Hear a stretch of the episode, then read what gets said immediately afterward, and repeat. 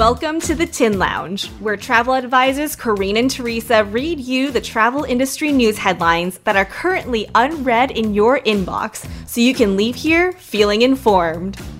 On today's full episode, we're going to cover the latest travel industry news. Things have definitely been happening.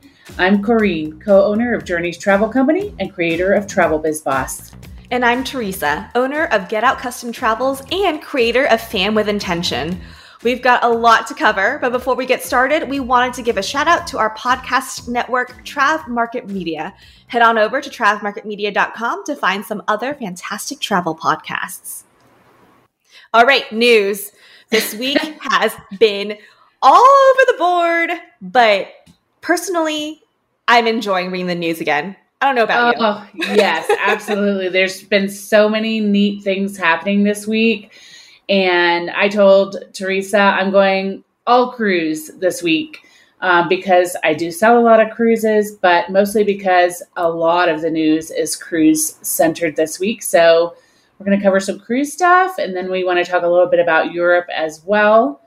Um, I'm going to start with a really simple one. There's an article in Travel Age West called Five Cruise Companies Offering Additional Support to Travel Agents Right Now.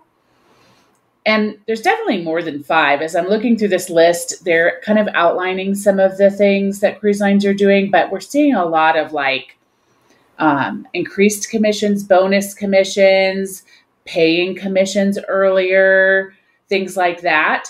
But they're kind of, they have some of that in here, but they're talking about things like how Carnival Cruise Line is offering additional support in a from the funnel webcast that they're having where the BDMs get on and kind of showcase a new part or a new subject of what's going on every other month. And they're including like a lot of sales and marketing strategies, things like that, which I mean, I'm kind of rusty. Like I, I kind of need that sort of back to basics refresher, which I think we all do from time to time anyway, right, but especially right. now. Yeah. Speaking of rusty, I'm going to tell you, I'm leaving for Holbox tomorrow. And yesterday I WhatsApped my driver. And do you know that I gave him the wrong date for my arrival, which oh would have been, he's like, Wednesday or tomorrow? And I was like, oh, I am so sorry. So I'm definitely going to give him a huge tip. But, um, like, I've never done that to a client in almost 15 years of booking travel. And I'm so glad it was myself that I did it to. But, like, girl, get it together. I mean, honestly, we are our worst travel advisors. Like, booking stuff for myself. 100%. It's embarrassing sometimes when I go on vacation because I'm like, do I want to tell other people that I'm a travel advisor because I personally forgot things for myself? Whereas for my clients, I never forget things. Everything is always, you know, to the T. I remember not booking a an airport transfer for myself and my husband in Portland, Maine. And I did not know that at like 6 a.m. in Portland, Maine, even during busy season, there are no Ubers available. Oh and a taxi was going to be over like a hundred dollars to get to the airport, and they were going to take 30 minutes to come and get us at the hotel. And we would have missed our flight. So we had to share. I did not know our hotel had a free airport shuttle I mean, come on, really? Like that's like one of the first things you, you check. I didn't realize they had an, a free airport shuttle and you could use it, but you just had to schedule it in advance. So I had to, we had to share the airport shuttle with another couple. And in the car, she's like, So what do you guys do? And I'm like, I honestly like don't even want to tell her. I'm so embarrassed. yep. I was mortified. And luckily it worked out and he has the time on Wednesday. But you know, that's a big thing. The mm-hmm. it's a mm-hmm. two hour drive and he's arranging my ferry tickets and the taxi on the other end. He's fabulous. So Yeah. Anywho. It's like riding uh, a bike. Uh, mm-hmm. but you gotta still practice up and down the, the driveway a little bit. yeah. So it's good to take advantage of these educational resources that some mm-hmm. companies are offering. And then I'm sure that many of you will identify with how tired we are of sitting on hold with these suppliers. Um, I try to be understanding, but it really starts to get on your nerves. I actually just had to hang up after being on hold with Disney for a couple hours to record the podcast because I just couldn't wait any longer. But on that note, Emerald Waterways and Scenic are offering bonus commission if you book with their online booking engine. So they're trying to incentivize people to stay off the phone. And I realize sometimes that's not possible, but they're giving a little extra gravy if you book online because everyone's scrambling to kind of restaff now, now that things are picking up, but you can't just snap your fingers and have people that are trained and ready to go. Mm-hmm. So um, that's nice. And then Regent 7 Seas is having like a, a sweepstakes for travel advisors where you can win a free luxury cruise valued at approximately $20,000. They're asking for testimonials. So obviously, this article will be linked in the show notes if you want to enter that. Um, Silversea is boosting commissions with a bonus commission that's a flat $200 on certain things. So those are just some of the programs. I think, you know, we know like Royal Caribbean has been offering loans to travel advisors. Everyone's trying to do something to help out the community. If you just look for those resources, I'm sure mm-hmm. you will mm-hmm. find them. And we've linked them.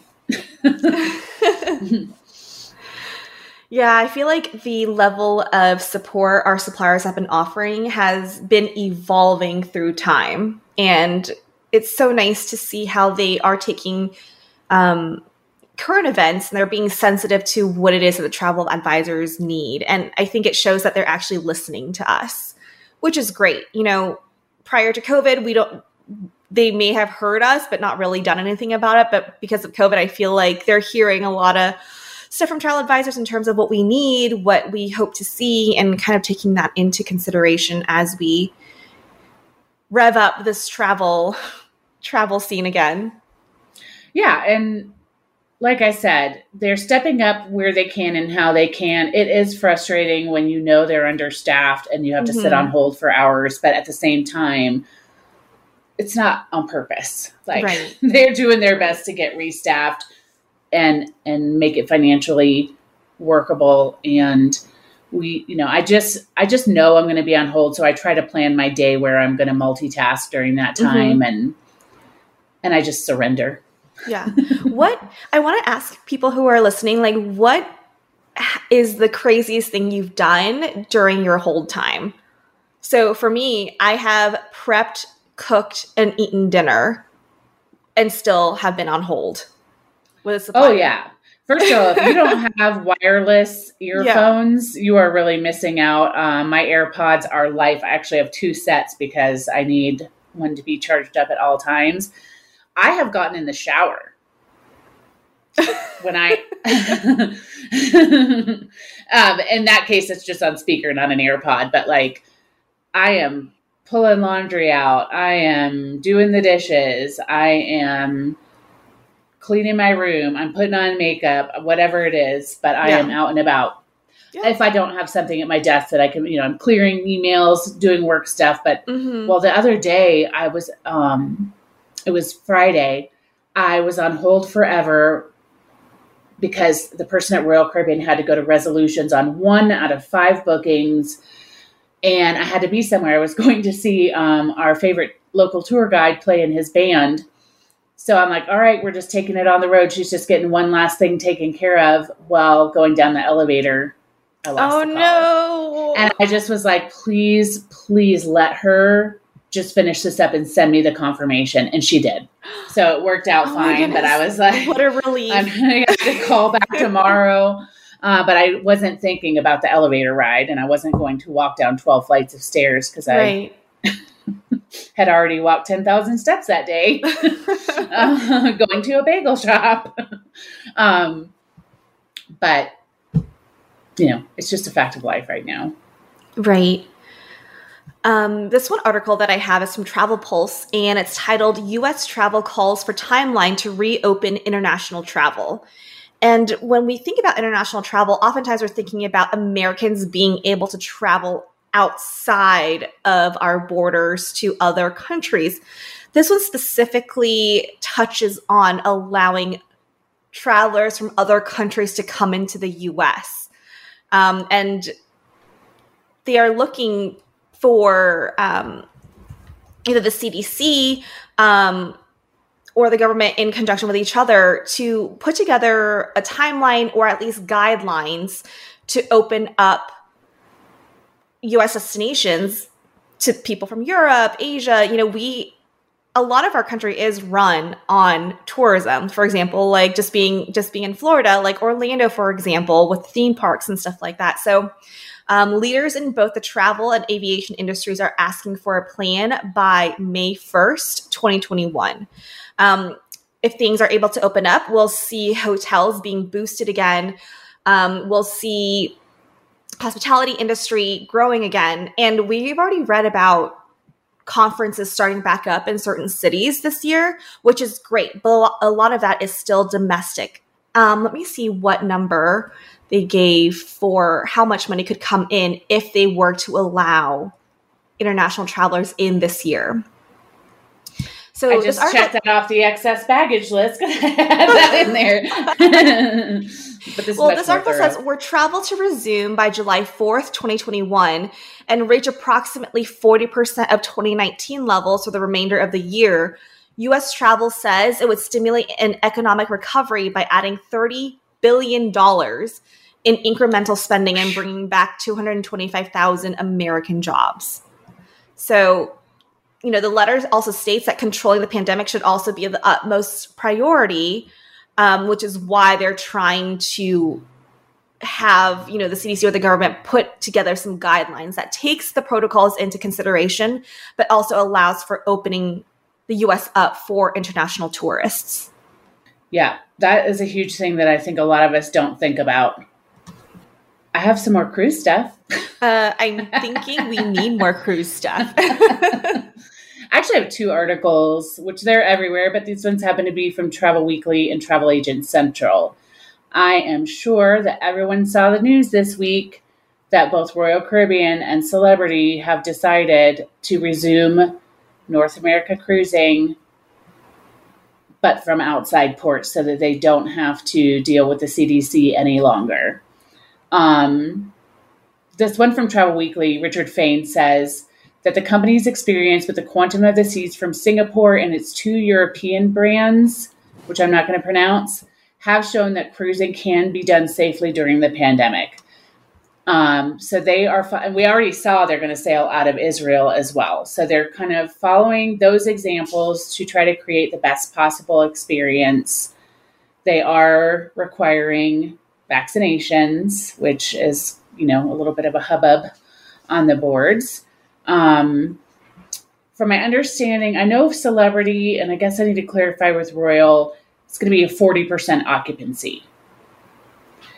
And then celebrity, there was a, a, a Zoom call with Dondra, one of our favorite ladies, and she was saying that they believe they're going to be able to allow people to do what they want in port because of the restrictions, the testing, the vaccinations, everything that they're doing. Um, they don't think they will have to require people to be on a cruise line excursion. So I think that you're going to see a lot like there's people that are going to be upset that there's a vaccination requirement there's people that are going to be thrilled that there's a vaccination requirement but even the people who don't love it they also wouldn't love the stringent requirements without the vaccination only the cruise line excursions masks everywhere, reservations to go to the pool that that was being talked about. Like, um, I think that these cruise lines leaving from non-U.S. ports and having all of these health requirements is going to get people as close as possible to the cruise experience that they're used to. So it is very exciting. And I'm seeing people on Facebook like, no one's going to do that because of their vaccination. And it's like, oh man, these things are going to sell out so fast. It's going to make our heads spin. Like 40% occupancy, that's not a lot. It's one ship a piece. It's going to be like a, like the Hunger Games to get these cabins. Um, when I saw from- the news, um, I immediately pictured in my head what it felt like to be on a cruise ship. Mm-hmm. And I personally, I'm not a huge ocean going cruiser at all. However, during COVID times, there were points where I'm like, you know what would be so nice right now? A three night, four day booze cruise, just going to the Bahamas. I just want to hear some steel drums, feeling hot, hot, hot. just want to dance it out. yeah, I mean, uh, I like doing, I don't know, a lot of people they hate on carnival but i will tell you they have such a fun onboard experience and it's truly mm-hmm. like a fun ship i don't book a ton of them for my clients um, because they don't usually ask for them but personally you know carnival does come in handy for certain times and i think you know for me being in florida doing a four day three night cruise to the bahamas i am okay with that yeah i mean it just depends on the purpose of the trip those are the types of things I love to do with a group of friends mm-hmm. because it's sort of like everyone can sort of do their own thing, but then you meet back up for your dinner, and so you're together. But everyone's and also one thing I love about uh, cruising with friends because I am a granny and I want to go to bed early. Mm-hmm. I don't have to catch an Uber by myself back to the cabin. you know, I don't have to leave. It, I just go. Everyone can keep partying, and I just go to bed. Yeah, and then I'm up right It's like, oh, it's 10:30 p.m. I'm kind of hungry right now. I just want a snack. Guess what? You can go and get one. It's fine. Mm-hmm. Go ahead and get one. Meet back on the dance floor. Yeah. Um, something else interesting from the Travel Weekly article is Richard Fain was kind of talking about how you know a lot of travel advisors are still frustrated with the CDC's glacial pace of progress. I guess Miranda's running the show. Um, when it comes to getting cruise ships back in operation, and he's referring to the CSO, which is like that the thing that was providing a path for cruising to resume. Mm-hmm. But to remember that when the CSO was written, the, there was not a vaccination available. So he's hoping to see some changes around that. I've been hearing really good things about resumption, you know, like that things are going well with the CDC. When I see this happening, when these cruise lines are saying, okay, we're done fighting with you, we're going to move business out, number one, it's just like a momentum is being created. So I think we're going to see things keep moving forward. It's like a forcing of it. And then I also wonder, you know, like if the governor of Florida is going to lose it because of the economic impact. If we're just going to say, okay, we're not going to sail from Florida ports, we're going to we're going to take it elsewhere. If that will give them a push, like mm-hmm. we're not going to be stopped at this point. Something has to give.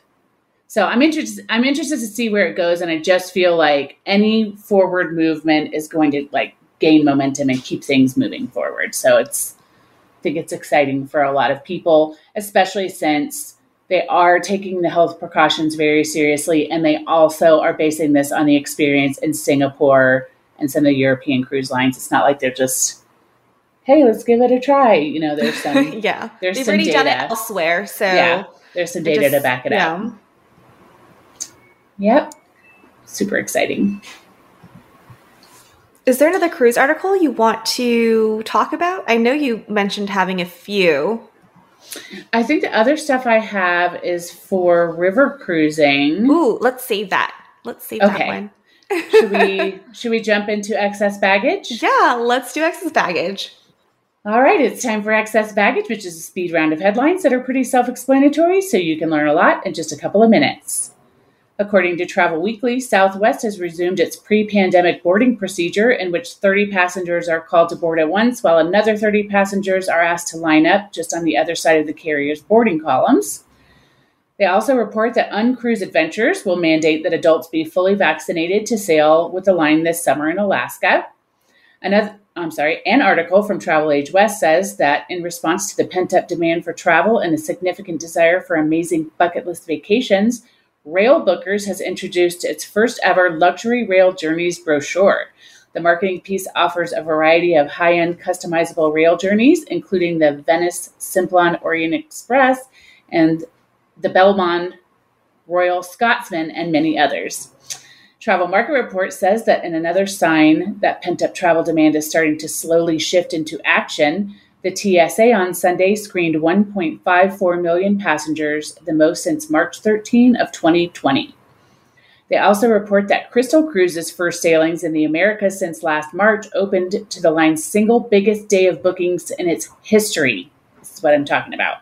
Crystal, which announced its return on March 11th with sailing starting on July 3rd, said that on Friday it has received reservations from more than 4,000 travelers, accounting for more than 25% of the capacity for the 16 sailing season within the first 24 hours of opening bookings. Hunger Games. An article in Travel Agent Central says, in a, another positive step for the cruise industry 2021 restart, American Countess, the newest addition to American Queen Steamboat Company's fleet, set sail from New Orleans on Sunday after a celebratory christening event dockside. Another one from them says that 57% of Americans plan to travel for spring break. And last, a very positive one from Recommend magazine Croatia is once again open for U.S. travelers. The current regulations on entry to Croatia are fluid and will be updated regularly as the country approaches its tourist season, which operates from May through October. And that's it for excess baggage. Just a reminder that all the articles we referenced today can be found in the show notes. Please remember that we didn't write the news, we're just sharing it. And we got a lot of um, chill inspiring or chill inducing news pieces and excess baggage at least for me i'm hearing yes. you like say all these like really good news pieces and i'm just like oh my goodness chills chills chills. so encouraging absolutely. I think that all of us i can certainly speak for myself and most people i know and my clients are just dying to get back to europe. So what's the story? Um, well there is an article in Afar that asks, when will we be able to travel to Europe? And we've heard articles about Iceland opening up. I think it was like last week, we were like, oh my gosh, they announced on St. Patrick's Day, March 17th, saying, starting tomorrow, we are allowing anyone with a vaccine to come in to travel in Iceland. And they have done such a great job with managing COVID within their country. And I know Iceland relies a lot on tourism right now. So, you know, we've seen articles on Iceland and on Greece and mm-hmm. you know, a lot of these countries can't afford to have multiple tourism seasons canceled. So, with this being said, um, this article says as COVID 19 vaccine rollouts continue to progress in the US and abroad, a handful of European countries, including Iceland and Slovenia, have started opening up to vaccinated travelers, while others follow suit. So, this article that we'll link in the show notes gives really great information um, for multiple countries that have started opening up borders. So, um, some of them they mention obviously Iceland, um, Estonia, Slovenia, Greece. Um, and they also mentioned that Europe could have COVID 19 vaccine passports by summer, um, which is for traveling within the Schengen. Schengen territory. So, you know, a, a big question that I've seen from a lot of travel advisors is what do travelers need to present as proof of the vaccine? And I don't think that has really been made clear yet. You know, is the little you know, paper that you get after your second dose of the vaccination, if you have a two dose shot, you know, is that going to be sufficient? Do we need, you know, once the digital passport opens up, like, do we need to upload it? What is the process? And I think currently that's what we're struggling with is to have some kind of consistency standard and standard. Um, there was a TikTok that I saw, and multiple people I know sent me the TikTok and they were like, Is this true? And there was a gentleman in the TikTok who was saying, Guys, um, vaccines will be required for all travel to all countries. And this paper that you get at your vaccination site is not going to be sufficient. You need the yellow booklet from the WHO. It needs to be stamped by a doctor, this and this and this. And a lot of people are freaking out because they're like, oh no, I got the vaccine. Where do I get the book? How do I get my doctor to stamp it? And when I saw that, I'm like, let's reel this in for a second here. First of all, it seems like everyone's going to go digital. No one has mentioned needing the ye- yellow booklet from the WHO. So part also, of it is that's tick that's TikTok. It's it social is, media. It's it not the news. TikTok. Exactly. and it's like, but but you know that millions of people are watching this video and starting to freak out a little bit because they you know, the, he sounds like he knows what he's talking about. And so, of mm. course, they're sending this to me and asking me. And I'm like, this is why you need an actual travel professional to help you with this. There's so much um, information out there that's not true. So, in saying that, all we can do is just keep abreast of the situation that's, you know, cons- constantly developing.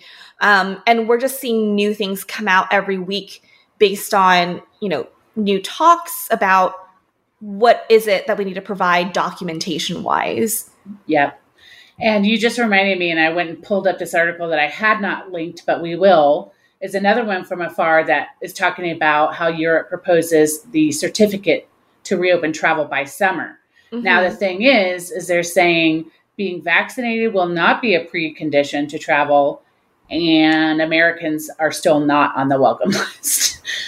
So, but again, these are the types of moves that are going to gain momentum. Take the first step. Let's get the first step. And so they're trying to get some sort of a um, certificate that will allow travel to resume within Europe because it's exactly what you said. Like they can't afford to lose another tourism season.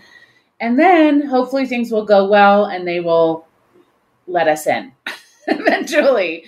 Um, but the point is that things are moving. Let's just keep moving slowly forward, fiercely forward, and um, and we'll get there.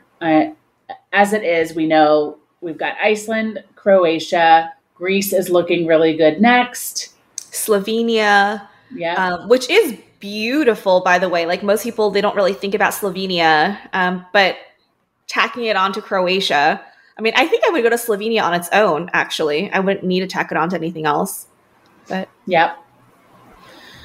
All right. So I think you and I both have an article from Travel Age West talking about how lines are preparing to restart Europe river cruising. So we're back on cruises, but we're also talking Europe. Um, I will say I know a lot of people feel this way once they go on river cruises, but I love river cruising. It's my favorite. it, it is, is, my favorite way to travel. Perfect melding of everything. And for people like us who are travel advisors who are consistently putting together itineraries for people where there's so many moving parts and you know you're needing to catch a train to go from one place to another packing unpacking i feel like river cruising is the perfect experience for us because we can just relax on the trip and still see a ton of once. different destinations. I'm all about it. Now, I usually do tack some land on each end. Mm-hmm. And in 2019, we did like a 16 night Europe trip that ended on a river cruise. So it was like, go, go, go, go, pack, unpack, move, but and then bliss, unpack, and leave it for a week. Mm-hmm. It was mm-hmm. so nice. Um, so it is my favorite way to travel. ocean cruising, of course, has that same side effect. However, I heard once from a BDM this sort of cheesy saying, river cru- no ocean cruises take you to places river cruises take you through places and that's yes. exactly the difference mm-hmm. it's so casual i love because we know i love to eat a meal with strangers i love to get to know everybody on the ship it's only like 100 people so you really get to talk to people several times get to know each other and just pull right up, walk off. In most cases, walk right off the boat and you're headed into town. It's, um, I love it. I love it. It is, of course, a small bite of de- each destination. So if you really like to immerse yourself, that is the one downside. But um, you want to tell us a little about what the article says about restarting? Yeah, so it says after more than a year of uncertainty and closed borders, European river cruise lines and anxious travelers are increasingly hopeful for a return to sailing. And this kind of touches on all the improvements and progress we're making because of you know the availability of vaccines, because of more controlled numbers. Um, and major cruise lines for river cruising, such as AmaWaterways and Scenic Group and Avalon, um, they list different things that they're changing in terms of experience on board. And it's not bad things. So, for example, they're not going to they're going to limit, if not completely do away with the buffet style mm-hmm. um, meals, you know, for like breakfast and lunch and whatever. It's going to just be table service. Um, he, let me see. I love that, by the way. I'm, all, I realize that logistically speaking, the buffet is really the way to go so that people can spend as much time off the boat. But I, I like table service personally. Yeah, I don't want to work. Like, I don't want to decide standing there what I want to eat. And I'm pretty clumsy, so I feel like whenever I go to scoop something, something always spills. Something always like so. Same. Table service would be great. Um, so right now, one of the major limitations for them is waiting for all those European countries to actually open up. So, for example, like right. Germany and Austrian and really popular places to go river cruising. Um, but river cruise lines like Avalon Waterways, for one, says it's ready to go as soon as borders open back up. So that's the next biggest thing is just waiting for those borders to be open. Yeah. And something they're saying is that they're really looking to keep things very flexible in terms of the terms, the rate terms, because mm-hmm. they want everyone to feel comfortable going ahead and getting that 22 cruise on the books. And as it was, you know, the limited occupancy of these ships, they sold out way early, like more than a year out. A lot of times these ships would be sold out. And so mm-hmm. now, because everyone who's an avid river cruise, river cruiser like ourselves is going to be dying to get on one, like we do need to tell our clients if river cruising is what you want to do, we got to get on it. Yeah, and even so, with the limited capacity and stuff compared to ocean going cruises, a lot of river cruise lines are offering incentives for booking. So, for example, Riviera River Cruises, um, it says it'll start sailing on May 17th. And to try and assist advisors, they're offering incentives to create new bookings for 2021 and 2022. They have flexible customer care policies, including free changes to new bookings and cancellation protection, as well as an onboard credit of up to $550. So Sweet. there are a lot of incentives and promotions in place as well to try and get those bookings up. Love that. Well, speaking of river cruising, I actually mentioned this in last week's excess baggage, but I wanted to talk about it a little more today since we were on this subject. Uh, Uniworld, which is my favorite, has added conscious travel itineraries, which I love. We have talked many times over this last year about how people might pay more attention to sustainability and just like travel that aligns more with our personal values. And so Uni- Uniworld and You by Uniworld are going to begin offering itineraries aimed at having a positive impact on the people and communities that they visit on the sailings. And I love that. That's very attractive to me. Um, I really loved Fathom. This is not like Fathom, it's not like voluntourism, but I just love that idea of a very balanced give and take um, through tourism. So they're going to be called Make Travel Matter They'll be offered in 21 and 22 throughout India, Europe, and the Middle East, directly advancing United Nations global goals, including clean water and sanitation, gender equality, and sustainability. I'm in. I think this would be really appealing to a lot of travelers, especially yeah. I think the millennial, I know just generational millennials kind of like incorporating that aspect into their travel. They want to make their trip mean something, you know, and yep. a lot of times it's like it means something to them individually, but if we're able to offer them a way for it to make a difference somehow in the destinations they're visiting, I can definitely see that being attractive. Yep. So some examples are like on the Golden Triangle and Sacred Ganges itinerary, they will have the opportunity to board a pedal powered trishaw, trishaw in the temple city of Kalna to explore the, uh, see, I'm just setting myself up, Rajbari Temple complex. Um, they will support local artisans that have been making ornamental brass objects and visit Mother Teresa's home, um, home and tomb. So stuff like that. In uh, tulips and windmills, they will have a day at a Dutch cheese trail, which is a sustainable, self-sufficient dairy farm, and then a saffron tasting and less lesson. I actually did that in Austria. That was amazing. It was like a saffron farm. I did not know that anywhere that is good to grow wine grapes is also good to grow crocus until that tour. I did not Super know that fun. either. Mm-hmm. And they so there's a whole bunch of examples. There's a tutorial on how honest Belgian chocolate is made from a sustainable company called Nieuwhof which uses beans harvested from their own cacao farm. I mean, I just get into that kind of stuff. I think that's kind of like hipstery. Where did this chicken live?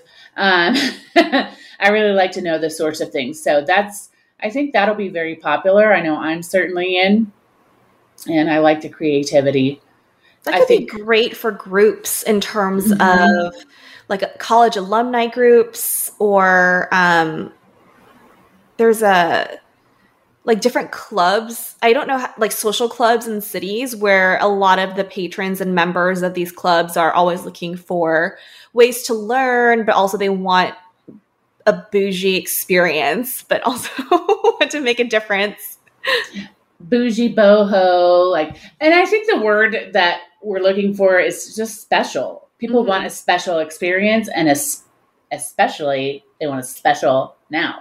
yes you know, because they've missed out on so much. Mm-hmm. So these yeah. types of really unique, authentic experiences are going to be big. Yeah. That's really neat. I'm actually taking notes now because I'm just my gears are turning in my head like, okay, what can I do to market this? Like who can I talk to about things like this? Mhm. That's a that's a good one. But that's all I have. Do you have any more? Um I do have a couple more. Um, they're not as exciting as the Europe opening up and cruises, but I still think it's important for us to talk about. So recently, um, they announced that the Tokyo Olympics will still happen, but they're not allowing international spectators. On mm-hmm. one hand, you know, of course, people who have been saving up money to go to the Olympics are very disappointed on the other hand, I am very glad the Olympics are still happening because you know these athletes have been training their entire oh, lives. Oh yeah. And you know, being an athlete, your body just takes so much wear there's so much wear and tear. So another 4 years could be absolutely detrimental if they're not able to compete. But from what I was reading, you know, prior to this announcement, people in Japan did not want the games to happen because they were just so afraid of all these people pouring in from other countries sure. and many countries who are not careful with COVID. And they just did not want this huge potential spike of COVID in their small, I mean, it's, they're, they're an island nation. So, you know, they only have so many resources.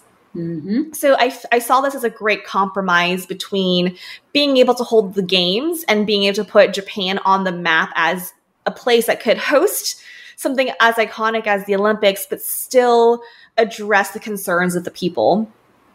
Yep. So I'm still going to be watching the Olympics on TV. Absolutely. I don't know if I've ever mentioned this before, but Tracy and I used to have a party every two years for the opening ceremonies. Oh, nice. And we would always dress up like something from the hosting country and and then our guests would dress up like something to do with the Olympics and usually That's try to make it as funny as possible.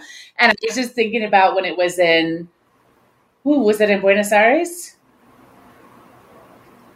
A few years ago when it was in South America, now I can't remember. And I dressed up like a mosquito because uh, it was like when Zika was just oh, rampant. And yeah. they were worried about having it because of Zika.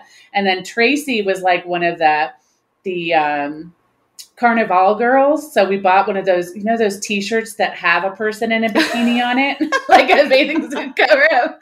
And then we made her a feather head dress, and I did her makeup. That is like so cool. I feel like I need to do something similar for these Olympics, just to have a get together, just to yeah. host something. Even if it was virtual, it'd actually be pretty funny if yeah. everybody dressed up. Yeah. Yeah. Oh man, Love I'm it. I'm excited for the Olympics in spite of all the changes that had to be made. But you know, it's one of those things where you have to evolve and be sensitive with the, the punches. Exactly. Yeah. What is something you're loving right now, Corrine? I am loving spring has sprung. My allergies are not loving it, but there are these trees here that I had heard of, but now that I see them, they make me so happy. They're called jacarandas, jacarandas. Um, it's a huge tree that's purple when it blooms, and they're everywhere. And since I'm in this high rise and I'm looking out across the city, there's just like big fluffs, big bursts of purple everywhere I look. And they're enormous. So there's some cool trees in Florida that are on the smaller side that are like really bright yellow during some seasons, whatever. But to see such an enormous tree just be totally purple is something I've never seen before. It kind of reminds me of like cherry blossoms, right? Mm-hmm. Except it's purple instead of pink and they just make me smile all the time. Every time I look out the window, when I'm walking down the street, they just put a smile on my face. So it's a simple pleasure that is really making me happy. Yeah, I think that's what we're noticing now during COVID times and just coming out of COVID. Um, is little things that we've never really noticed or appreciated before. And now we're just like, you know what? That's actually really nice. Yeah.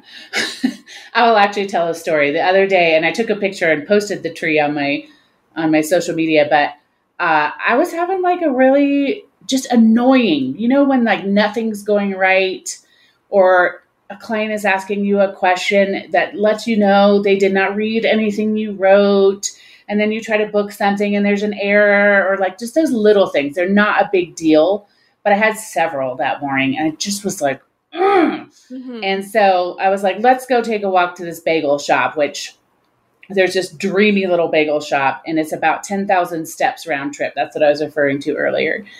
And I was like, I got to take a walk. Let's go to the bagel shop. I need a break from this. And I was just pumping. Tracy was like, man, you were really walking it out there at the beginning. My brain was just going with all these annoyances.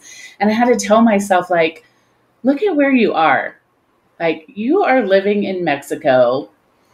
It is beautiful. Look at these purple trees. You own your own business. So you were able to just say, I'm walking away. I'm going to go get a bagel right now. And I just had to remind myself of all those little wonderful things that these little annoyances just don't measure up to. Why are why was I letting that just eat me alive? I was just mm-hmm.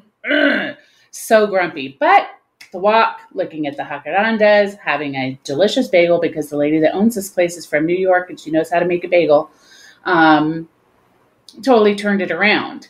And I think sometimes I don't take advantage of the fact that I can take a moment and appreciate the simple things and get my head out of that space. Mm-hmm. So I'm glad I did on that day, but I was laughing when Tracy later was like, man, you were really walking it out because I was. I was just like, marinating on all the things that were mm-hmm. annoying me and pumping.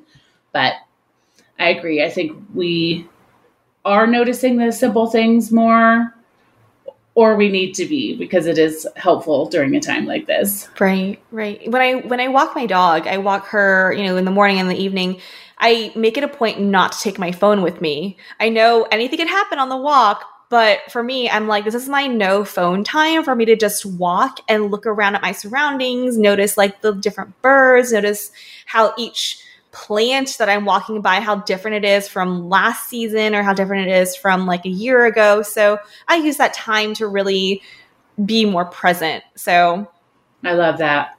I love that. Now I do worry about you because anything could happen to you because we're here and it's like city city and you like first of all i fall down like it's my job because i'm deaf in one ear my balance isn't the greatest so i have to be super focused on where i'm stepping also cars are coming out of everywhere so my phone's in my back pocket is never out while i'm walking mm-hmm. i would be splattered if i was looking at my phone while i was walking around here um, but I love that you make a point to just like this is my time to absorb my surroundings. Yeah. And walking, you notice so much more than when you're driving right. too. I like, oh, I never noticed this house before. How cute! I love that color. You know, mm-hmm. all those mm-hmm. things. Yeah, yeah. And little sparks of joy. So, what are you loving right now? Speaking about simple pleasures, I am loving on some instant coffee. Mm-hmm. And it seems like not a big deal. Um, but I know last year, was it last year? I gave up coffee for like two months. I went cold turkey. And then I started reintroducing it back into my life. So I don't drink as much as I did back then, but still, instant coffee has always been a large part of my life. My mom brings a bunch back from Taiwan when she comes back. Um, and that, you know, kind of put me through college a little bit in terms of keeping me awake for all nighters to get homework done. Um, but now I'm trying out different kinds of instant coffee. And literally, I bought a jar of Cafe Bustelo instant coffee. It's supposed to be espresso, but I'm drinking it like coffee. So it's like I just take a spoonful of it, make it, and it's like it tastes the same. I don't have to go through the trouble of brewing. And I do love coffee. I love a good cup of coffee that's been, you know, expertly made. But in times nice like these, pour over. Yeah, in times like these, I'm just like, you know what? I'm okay with doing instant coffee because, you know, it's easy and it's simple and it's something where I don't have to think a lot about. Well, when I visited you when we had our photo shoot last summer, you gave me some of the stuff. I was thinking it was Vietnamese, but I guess it was from Taiwan.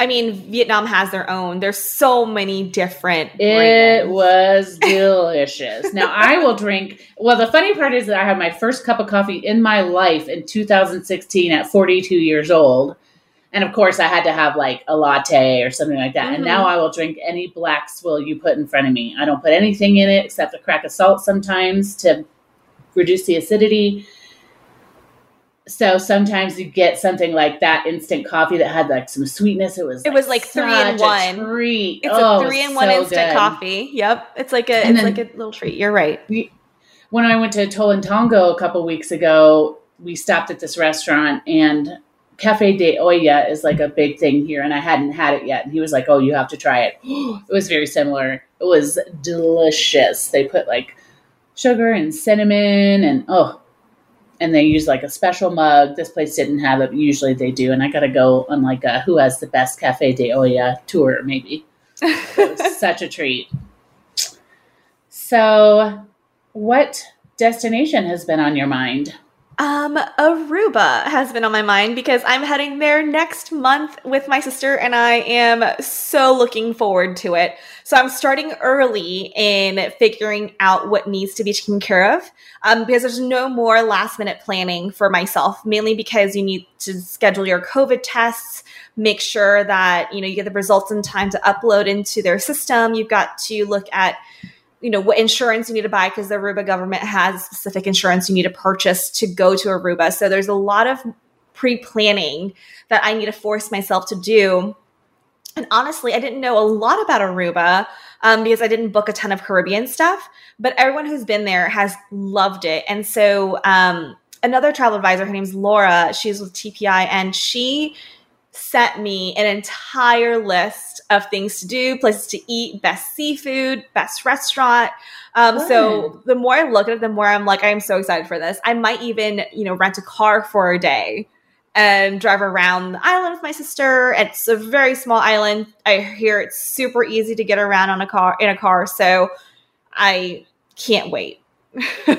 yeah, and it is such a foodie destination, so that'll be fun to eat your way through it.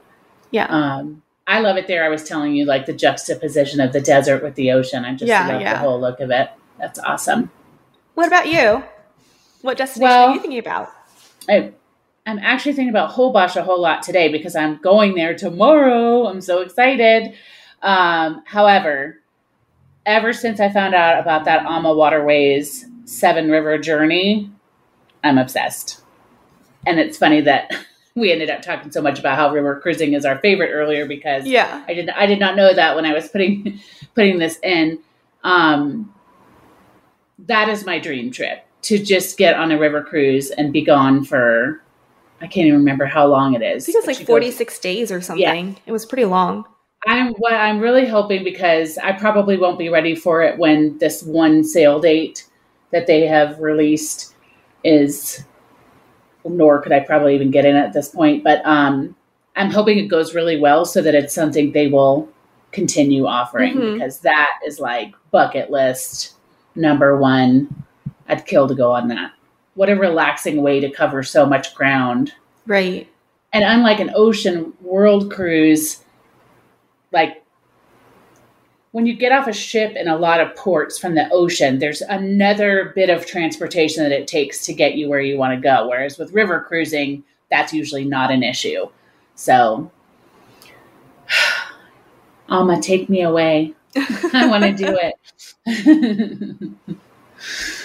um, we had scheduled it. I was supposed to go this month on Uniworld from Budapest to Bucharest. So I'm really feeling the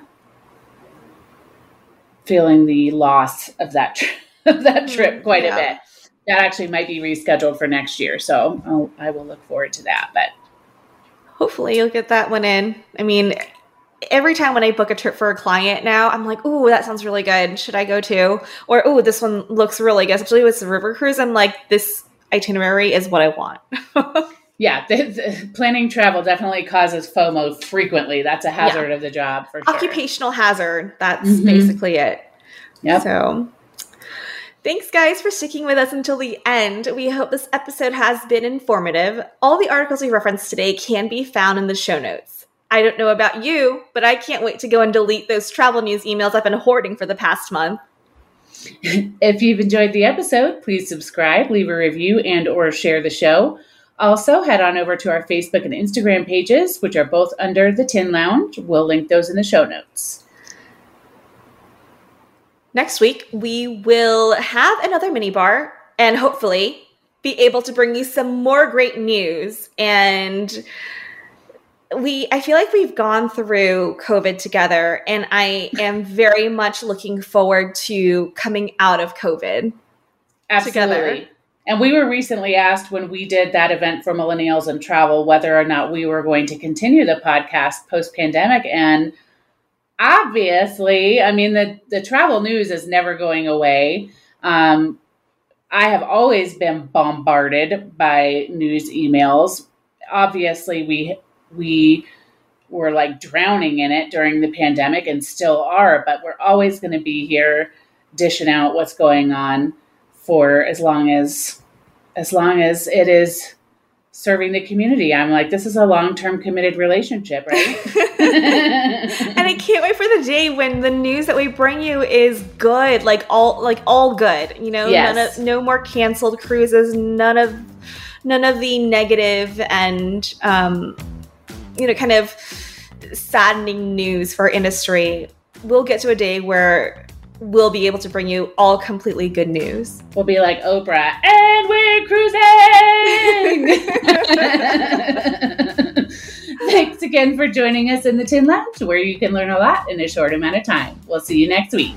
Bye. Cause, cause no one can do it like we do it, like we do it, like we do it. Cause no one can do it like we do it, like we do it, like we do it.